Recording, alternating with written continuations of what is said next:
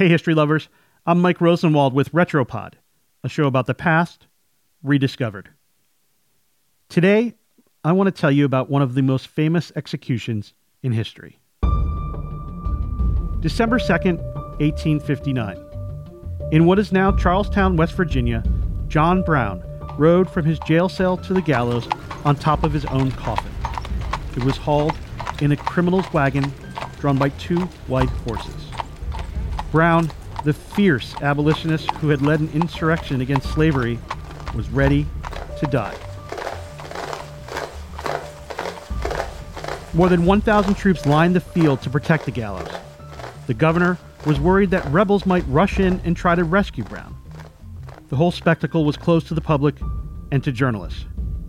And Brown was defiant. Before he left that day for the gallows, he had written a note in his cell. I, John Brown, am now quite certain that the crimes of this guilty land will never be purged away, but with blood. Brown was a fervently religious man from Connecticut, and he believed that slavery was the country's greatest sin.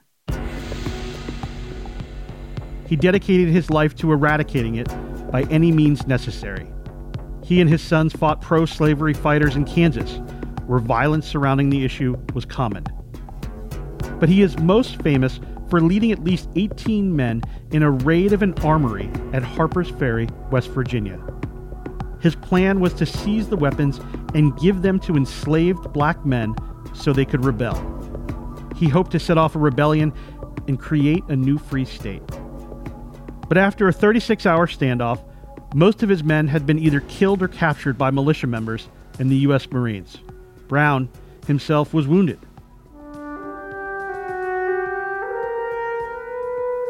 He was convicted of conspiracy, inciting insurrection, and treason. On the day of the hanging, Brown dressed in all black, except for his red slippers and white socks. He was not allowed to make a final statement. People who attended the execution, including the man who would become the famous Confederate General Thomas Stonewall Jackson, wrote that Brown was calm and unflinching. Jackson sat so close to the gallows that he could hear everything Brown said. He wrote in a letter to his wife that, quote, Brown had his arms tied behind him and ascended the scaffold with apparent cheerfulness.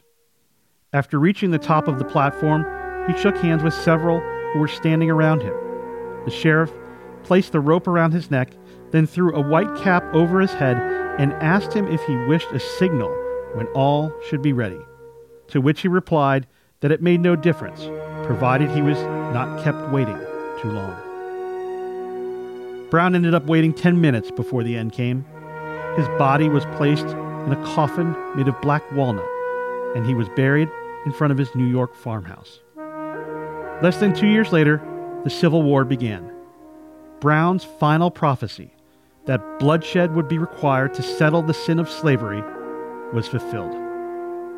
I'm Mike Rosenwald. Thanks for listening. Special thanks to Deneen Brown for reporting the story for the Washington Post. And for more forgotten stories from history, visit washingtonpost.com slash retropod.